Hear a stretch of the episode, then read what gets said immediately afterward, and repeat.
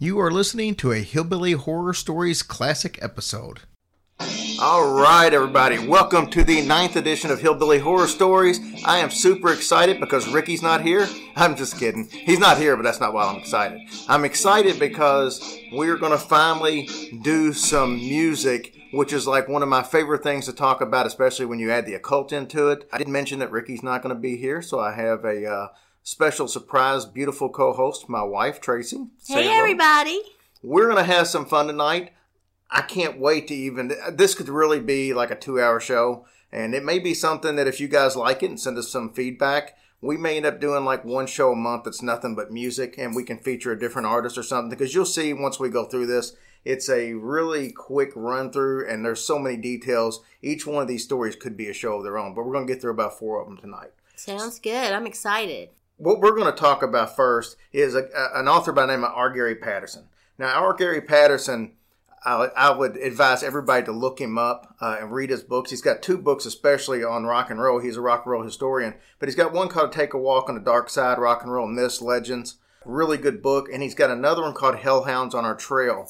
Now, you may not know this guy's name right off the bat, but you will know something he's came up with. Most of you, I am sure, have heard of the 27 Club. Yes, I've heard of that. Well, what happened was back in 1998, he was writing this book, Hellhounds on Our Trail. So he starts writing about Robert Johnson, who we're getting ready to talk about. He died at 27. Then Janis Joplin. Then Jimi Hendrix. Then Brian Taylor from the Rolling Stones. And then Jim Morrison. Well, when he started putting all these together, he realizes they're all 27 years old.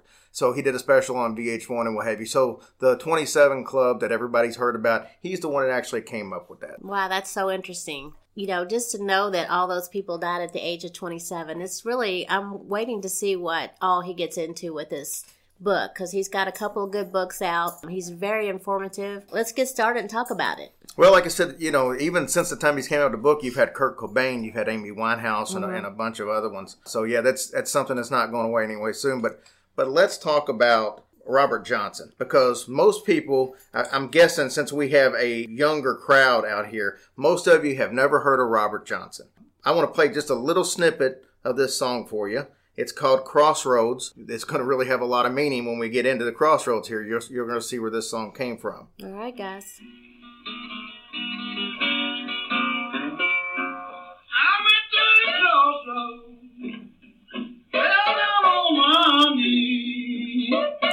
Sing it, Robert. Sing it, you bluesy bastard. Now, that song was covered by Eric Clapton, so a lot of you will know the Eric Clapton version of Crossroads. But here's the Robert Johnson story. Robert Johnson was born in 1911. He's actually one of these people that died at 27 years old. That's not the, the famous part about Robert Johnson. The Robert Johnson part that is the biggest myth out there is Robert was a horrible guitar player. He would hang out with the best guitar players in, in the Delta area, and he played so bad that the people would, would come to the other blues players that were sitting out at these little honky tonks or what have you. They called them juke joints. The people that would come, listen to him would come up and beg the other people to get him off stage Oh he my would gosh. he would get up and play like when they were on break or something, Oh. and they oh. were like, "Oh my god, this guy is horrible." Oh, poor guy. So he leaves, he disappears for six weeks. He's out looking for his dad in Memphis, Tennessee. When he comes back six weeks later, he's like the best blues guitarist in the area. Well, how'd that happen, though? Well, that's a good question because if you listen to any of the, the huge uh, the blues artists, one of the guys' uh, name was Sonny, he will tell you flat up that he sold his soul to the devil. Now, you may ask, okay, well, that's kind of a just brave statement for somebody to make. But here's why. In the Delta, it's, it's a really known myth and legend that if you want to get good at music, you go down to what they call the crossroads, thus the song Crossroads.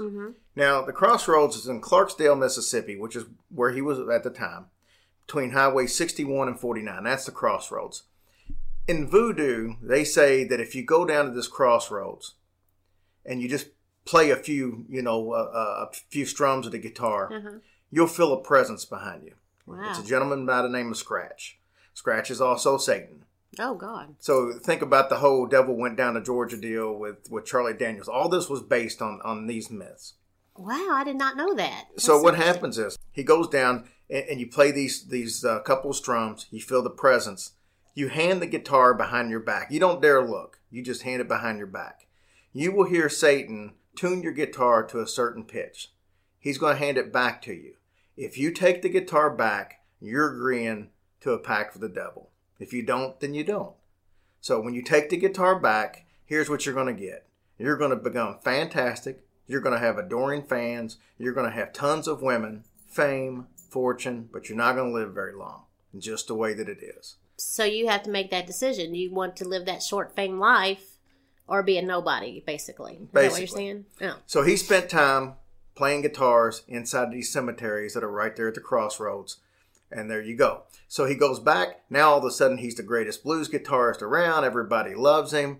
He's going to all these juke joints. He even had a cataract in his eye. And um, so when he would le- lean down sometimes and the light would hit it a certain way, people would swear that was like the evil eye. Ooh. Now he also invented there was a there was a um a little move that he did that they called the Robert Johnson turnaround. Mm-hmm. Sometimes on stage, when he would get to a certain lick that he didn't want to see the audience see how he played, he would turn around. The audience would then say he's doing something he doesn't want us to see. That's the Satanistic plays that he's learned, and, and he's not allowing us to be able to see it. Well, what happened with uh, Robert? He had plenty of women. He picked out a, a little woman every juke joint he went to. Mm-hmm. Well, one night he apparently picked out the wife of the club owner. Oh, yeah, that wasn't smart, Yeah, probably. not good. He had one of the blues guys that he used to hang around tell him all the time, never drink from an open bottle of whiskey. wow. And apparently, well, apparently this guy knew what he was talking about. So at this club with this guy's wife, he gets an open bottle of whiskey. He drinks it. It was laced with strychnine. oh, man. He died a very gruesome death. Took him Oh. three days to die. He went to a buddy's house. They took him a couple of houses down. Took him three days to die. And and the legend says that when he died, he was on all fours, howling like a dog. He was in so much pain. Oh, my God. Why in the world would it take three days, though? I mean, Well, do you think that was the devil just making him suffer? Strychnine's a poison that just doesn't. Oh, I thought not, was- no, it's not going to work very quick. Strychnine is basically rat poison. oh, so I you got know, it depends on how much you drink or what have you. There's not going to Oh, be I that see. much in there. Ooh. We're gonna we're gonna lead from Robert Johnson onto R. Gary Patterson that, that wrote this story. So he was one day he was in Mississippi, and some friends of his said, "Hey, let's go down to the crossroads." hmm So they went down to crossroads. It was him, a guy friend of his, and a woman friend of his, and his girlfriend. So four of them go down to the crossroads. When they show up, the young lady that was there, not his girlfriend, but the other young lady, she sees a black snake curled around a headstone. She starts hitting it with a stick. hmm And he's, you know, he's like, well, I don't think I would be doing that if I was you. Probably just leave that alone. Yeah. And so his friend said, "Hey, let's let's get a bag and let's dig some of this dirt up. I mean, we're here at the infamous crossroads. Let's take some of this home with us." So they all get little bags of dirt and they take them home with them. The young lady that was hitting the snake, the night that she got home, she suffered a brain aneurysm. Wow. She survived it, but she suffered a brain aneurysm. Yeah. 15 minutes after leaving while still driving, one of his best friends had a heart attack on the way home. Oh my God! Because they had the dirt. I guess because they've got this dirt. Oh wow. So then, you know, R. Gary Patterson, he's out to dinner with a couple people, the bassist from 10 Years After, which is really into all this uh, paranormal stuff. And then he was also with Eric Clapton's drummer. Mhm. And he said, Hey, I got some of this dirt out in the car. And, and Clapton's drummer's like, Oh, no, no. Because keep in mind, Clapton was obsessed with Robert Johnson. They even re recorded the Crossroads. He knows the story. And he's like, That's not, that's too much mojo. Yeah. I don't want that stuff to do with it. Well, when he gets in the car, he finds out that he doesn't have the bag in there. Guess who has the bag? His girlfriend. And his girlfriend calls him, so there's all kinds of weird shit going on at her house. The alarm's going off in her house. It won't go off. She can't do anything. So he gets him to go ahead and take the dirt, and he tells her just take it out to a river Right. and just toss it. hmm You know, he don't know if that's going to do any good or not. But the bottom line is, it's going to be something that that he thinks, at least mentally, will ease her mind. So that's kind of what he did to fix the problem. You know, you've got stories now with the crossroads, and like I said, that's right there in Clarksdale, Mississippi, and that's going to kind of lead us into the next story. So And- wait though, but did so did nothing bad happen to her then after she dumped the dirt in the river? Do you No, know? no, just the, the, all the stuff that was happening at the house. No. Well, don't be touching stuff you ain't supposed to be touching. Well, and that's and that would probably be my viewpoint. Is probably just don't touch stuff that you don't need to be touching. So that's going to lead us into the infamous Led Zeppelin, and this is kind of a long story, but this bears a lot of details if you're really going to get the true test of it. Man, I don't even know where to start. You know, let's let's first start with I want to talk about Kenneth Angler. Kenneth Angler is a gentleman that was a known Satanist. He was a worshiper of Aleister Crowley. Let's talk about Aleister Crowley so you can get back. A lot of people may not know who Aleister Crowley is. They may know the song uh, that Ozzy Osbourne did, Mr. Crowley, Crowley, yeah. which obviously is, is in reference to it.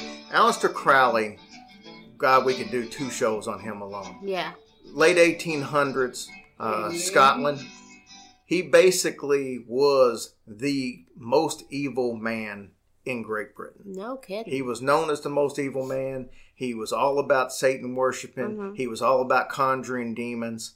He bought a house called Boleskine House, and Boleskine House was actually built on land that was a church that was burnt down with his entire congregation in it. oh my God. It actually had the, the last man ever beheaded in Scotland actually had lived there also. I mean, it's just tons of bad stuff happened in this house. Well, Aleister Crowley actually went in his house. He did a summon of demons, two specific demons from this book. hmm It's a six month summoning.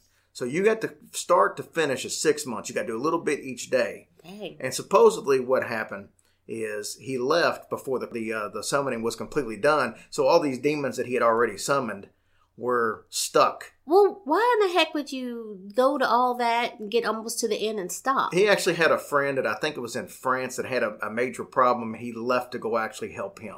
oh so- my goodness. But these demons were in there, and I mean, so much to the point to where Aleister Crowley even said that there were times where he would hear scratching on the outside of his door and beating and heavy breathing. The word, but he wasn't scared of this stuff because that's what he was trying to get. well, yeah, I understand that, but you think the demons would be pretty pissed off at that guy for making them be stuck there, and you would think that they would go after him in some I form. think they were just happy to be free. Well, This was his house. This was his demons and all this. Well, Kenneth Angler was a known Satan worshiper, worshipped Aleister Crowley. He is also a movie maker. So he made a movie that he had wanted Mick Jagger to write the score for, which he did. He even had Mick Jagger's brother was in the movie. oh wow, I Um, didn't know that. Yeah, it was. It's just you know, it's one of those little cheesy B type movies, but it was about Satan, and that's that's all he wanted to do Mhm. was movies like that. He goes to an auction for because this Boleskine house that was Crowley's was for sale. hmm Well, he meets Jimmy Page there from Zeppelin. Jimmy Page actually outbids him and buys this house. Oh, See, Jimmy Page was also a huge Aleister Crowley fan. He never admitted he was a Satan worshiper, but it's obvious if you listen to, like I said, we could do a whole show on nothing but Jimmy Page and the occult. There are tons of things that Jimmy Page has listed from from symbols to what he's named studios to messages and songs Yeah. that flat up say he believes. He mm-hmm. even said that he he incorporates Aleister Crowley into his everyday life, and if you want to be successful, that's what you have to do nowadays. You know, Aleister Crowley was somebody who admitted to doing children's sacrifices, and the blood of a child was the most pure, and all that. So Jimmy Page to admittedly say, "Hey, I believe in all this stuff, and I incorporate this," it tells you that Yeah. where his his frame of mind is. That's insane. It is. Kenneth Angler says, "Hey, I want to do this movie called Lucifer Rising, and I want Jimmy Page to do the score." hmm So Jimmy says, "Okay, I'll do that for you." Well, why did Jimmy agree to do this? Because remember I told you about the, the guy that was the last guy beheaded in England. yes. There's rumors that you can hear his head rolling down the steps Oh. in this Boleskine house. And Nice. Jimmy Page swears he could hear it, so he asked this Kenneth Engler guy to come over and I guess kind of cleanse the house Uh-huh. and get rid of this. And in return, he agreed to do this score. Gotcha. Well, when it all came to done, there was all kinds of stuff going with this movie that were problems. The kid, the five year old kid that was supposed to play Baby Satan, he accidentally jumped from him like a, a five story window. Well, how do you accidentally? Well, he was a five year old kid. I guess he fell out the window.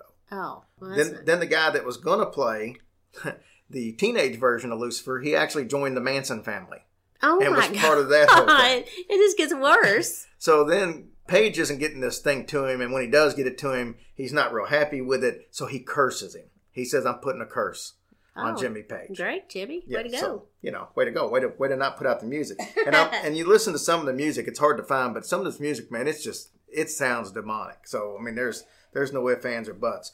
So they puts this curse on them. Now you're talking mid '70s now. Right after the curse was put on them, they were trying to go on tour. John Bonham had several car wrecks, like three or four, so they had to keep canceling the tour. no kidding. Then John Paul Jones broke his left hand they had to cancel the tour because he's the bass player. Oh, yeah, so he can't play. Yeah, can't play. then Robert Plant and his wife were involved in a real bad car accident. Matter of fact, Robert Plant was in a wheelchair even when they did the Presence album Wow. through the whole thing. So then they had to keep canceling the tour. Now notice Jimmy Page isn't affected by any of this stuff. Right. It's just the people around him. So they finally get the tour going, 1977. And when they get to uh, New Orleans, and Robert Plant gets a call that his five-year-old son Karac had died from Oh. a stomach virus. Who dies from a stomach virus? Exactly. So I mean, it was should have been nothing. So the curse keeps going on. Well, obviously, this caused a big split in the band. One of the reasons is because Jimmy Page did not come to Robert Plant's son's funeral, No. and Robert Plant blamed Jimmy Page and his involvement in the occult for even a lot of this stuff happening. So they kind of pieced it together that, oh, this is why all this is happening. Well, he- They figured the, the story goes back to if you listen to some of the managers and some of the roadies, the story goes back that Jimmy Page, John Bonham, and Robert Plant all made a pact with the devil. And John Paul Jones did not want to be a part of it. And He didn't sign the little agreement that they all three did. right. Well, that's probably a smart move. Right. That that explains why why the three of them. Because keep in mind, John Bonham died a strange death in 1980. He supposedly drunk himself to death and just So, like, Yeah. alcohol poisoning or something yeah, like he that? just or- so he just drank too much and he died in 1980. So the curse just keep going. It's funny because years later, after Zeppelin, because they split up right after John Bonham, years later, they ended up getting back together, Robert Plant and Jimmy Page, and they did an album called Unledded. It was basically just acoustic versions of Zeppelin songs. Oh. But noticeably absent was John Paul Jones. Mm-hmm. So uh, most people assume that the reason that John Paul Jones wasn't part of this collaboration is because he's the one guy who didn't form the pack. Oh, gotcha. Well, I wouldn't want to join that pack, that's for sure. So let's talk real Bunch of crazy asses. Sorry. we're going we're to talk real quick about Zeppelin 4. Okay. Uh, everybody knows Zeppelin 4 because Zeppelin 4 is the album that has Stairway to Heaven. Stairway to Heaven, yeah. The very funny thing about Zeppelin 4 is it doesn't say Led Zeppelin anywhere on there. It's got a picture of a guy with a bunch of sticks on his back, and then there's four symbols on there. This is the first time anybody's seen the four symbols. It's got, you know, a symbol for each one of the actual musicians. If you notice Jimmy Page's, it says Zoso. It's Z O S O. He's never ever said what it meant. He won't tell anybody. Supposedly he told Robert Plant and that was it. But Z O Z O, which is Zozo, is actually a demon that's been around for thousands of years in lore. It is actually the gatekeeper of hell. Nice. It is a demon that you can conjure up a lot of times with a spirit board or, or a spirit box. It's like one of those demons you don't want to mess with. It's the worst of the worst. So it kind of makes sense that that's what that means. Also, if you look at it, you'll see the Z O S O, and there's a little symbol at the end that makes it look like S O L. That's soul, S O L. That's another word for sun. Shit out of luck? Yeah, shit Oh. out of luck. but that's that's another word for sun. Aleister Crowley used to use the word sun, and he used to use the word sol in terms of using instead of saying that Satan, he would use those two words. Oh, wow. Once again, another one of those deals where Jimmy Mhm. Page threw little things in. Even Mhm. if you put that symbol backwards, it still spells sol. Even on the if you look at the whole symbol backwards, there's an sol there also. Oh, Uh, wow. When Jimmy Page opened up his studios, he named it Soul Studios, which is the same as you saying Satan Studios. Tons of stuff, like I said, with the, with the Jimmy Page. Everybody's familiar with the Zeppelin kind of emblem. It's the old guy holding a lantern. That's Yes. actually from a tarot card. Uh, the Hermit, and that tarot card was created by Aleister Crowley. So it just goes on and on and on. You know, even to the point where Jimmy Page had his own bookstore, an occult bookstore called the Equinox. And the reason he had that bookstore is he said he couldn't find enough good books based on the occult and Aleister Crowley. And he had all kinds of vintage transcripts from Crowley. He had robes. He had, you name it, all kinds of Aleister Crowley stuff there. So Dang, it's amazing how far, I mean, deep you could go into that stuff because honestly, a lot of this stuff I didn't even know. It's very interesting and very scary at the same time. it is definitely kind of scary. Well, that brings up our next featured little guest that we're going to talk about, Lynyrd Skynyrd. Uh, now, I'd like to be able to say that luckily Lynyrd Skynyrd doesn't have any kind of uh, occult or anything on here. It's just kind of a cool little story. So, what happened with Lynyrd Skynyrd basically is they go out and and make this album called Street Survivors. And if you've ever seen the Street Survivors album cover, and if you haven't, look it up. You got a picture of three or four members of the band on there. Well, you got a lot of members on there, but the prominent ones like obviously Ronnie Van Zant is standing there, and you can see him standing like in the middle of the street, but there's flames all around him. Why? Well, it's called Street Survivor. I guess they figured Oh, I guess just kind of look badass. I guess. so yeah, I guess so. They got these flames all around them, but it was just a matter of a couple of weeks after that album was released that they were involved in the infamous plane crash. Mm. So it's kind of almost Yeah. prophet telling when you start looking at it from Right. that standpoint. So what happened is how we get to this point. They went out and bought this plane. It was an old Aerosmith plane Mm-hmm. that actually had had some problems in the past. That's why Aerosmith was getting rid of it.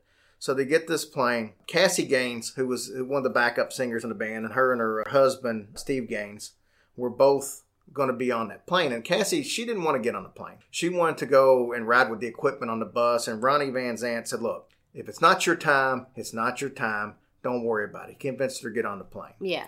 Then Joe Billingsley called from Arkansas and she said, Look, I had a bad dream this plane was going to crash. Please fly commercial. They refused. They got on the plane. The rest is history. I mean, it was supposed to be going from South Carolina to Louisiana and it crashed in the swamps Oh my uh, gosh. in Louisiana, killing obviously Ronnie Van Zant, Yeah. Steve and Cassie Gaines, a bunch of other people that were that were members of the band, production people, Right. stuff like that.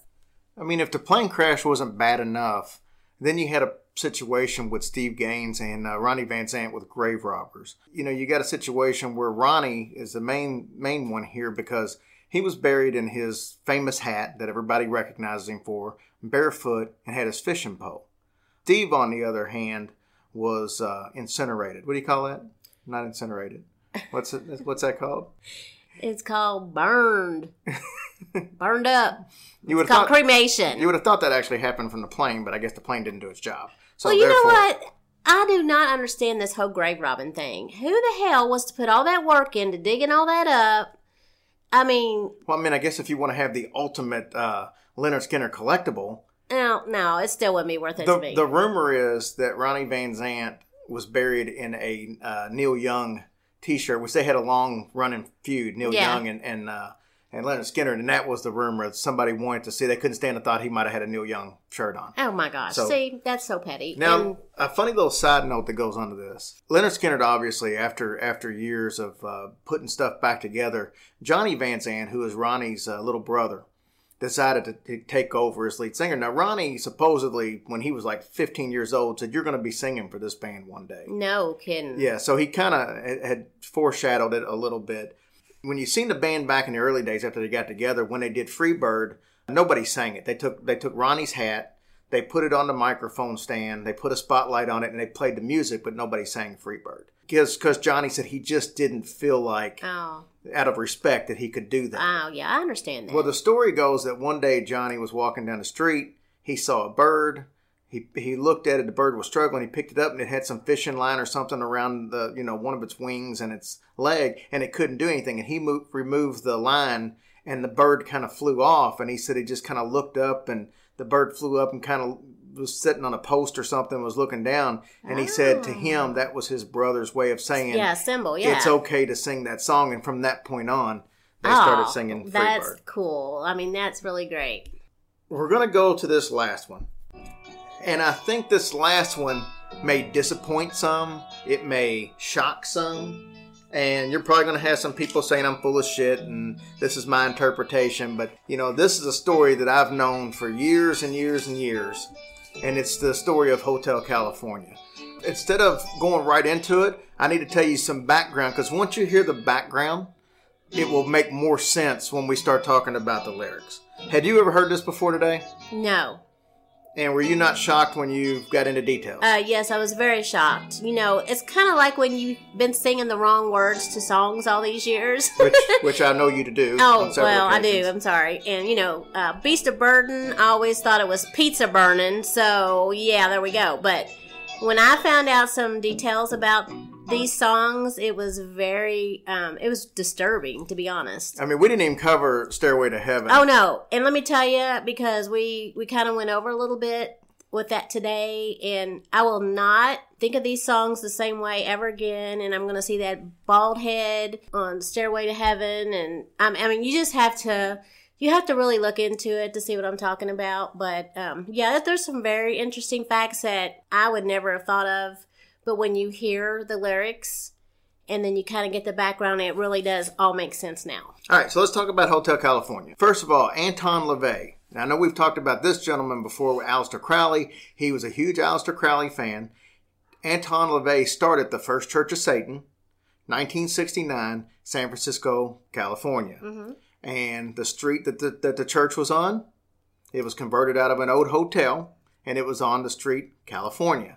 Gotcha. Thus the name Hotel mm-hmm, California. Mm-hmm, mm-hmm. Now, remember that date, 1969, because we're going to cover some lyrics here. Now, think about it from this standpoint, because if you've listened to the song before, you may not have thought some of it made sense, but now it may make a little sense. So let's start in the beginning.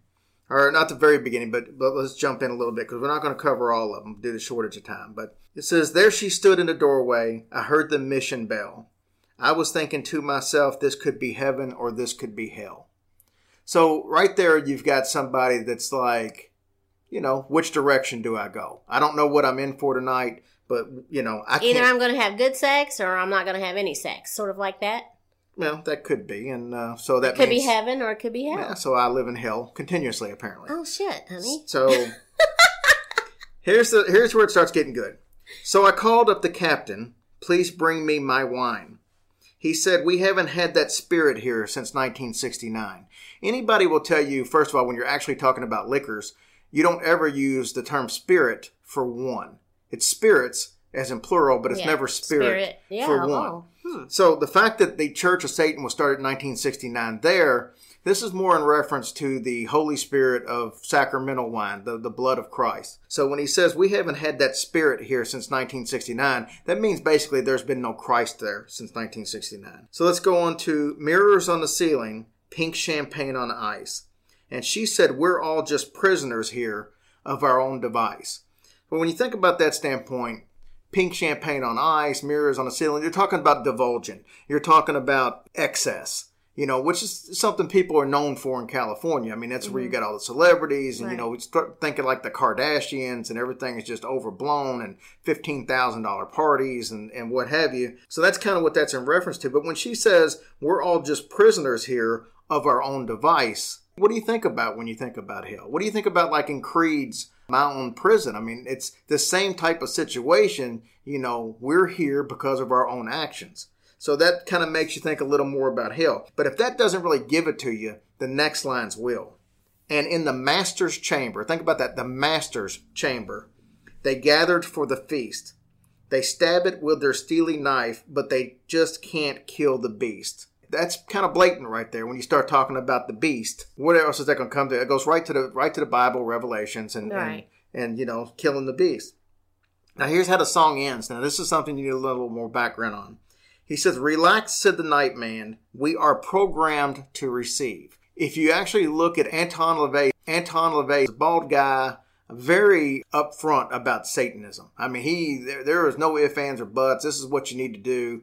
He did not shy away from it. And if you look at the old Hotel California album cover, which you know those aren't have now, when you flip it open, it's a, a lobby of a hotel, a bunch of people, and in the upper balconies overlooking in, in the shadows, you can see a picture of Antoine LaVey. Now, the Eagles have all admitted that they had some dealings with the First Church of Satan, so they don't deny that. And that is Antoine LaVey in the picture. You can actually look that up on the internet so you can see what that looks like. So you're not saying it was like a ghostly image. It was like No, they a real put that, image. they put that picture there. Oh, okay. Yeah. But where it says we are programmed to receive, that's one of the teachings of Anton LaVey. He tells you that they program their people. Every- All the Satanists that are part of their church, they program them. So when mm-hmm. they say we are programmed to receive, that's what that means. But here's the best part. You can check out anytime you want, but you can never leave. That's how the song ends. Now, a lot of people hear check out and they think hotel. That's not mm-hmm. what this means. When they say check out here, it just basically means you can commit suicide. You're not getting away. Your soul already belongs to the devil. That's Oh. basically what that's telling you. You can check out anytime you'd like, but you can never leave. Oh my gosh! See, I would never. I wouldn't. I mean, never would have think. You know, that's what that meant, and that is so creepy. So, with that being said, we have ran extremely over. This is going to end up being a 34, 35 minute show, but I knew it would be. But we do have some time restraints, so we're going to cut it short. If you like the music thing, please send me some messages because we can do one of these a month where we do nothing but music. Maybe it's an extra. Maybe we do our four regular shows and do one of these extra. But you can see we we barely even touched on any of this stuff. I could have done a whole one on Zeppelin and went longer than this. Or I can sing for you either way. Either way, it's horrific and you'll have nightmares. So. Thanks, Tracy, for joining me. Oh, thank you. It was a all of you guys. We appreciate it. Ricky should be back next week. So uh, for those of you who missed him, I know I did. He'll be back and uh, he'll be stronger. But right now he's uh, a little under the weather. So can't Thanks, blame him for guys. that. Thanks, guys, for listening. We appreciate all your support, and we like to keep it going. See you guys next week. Bye.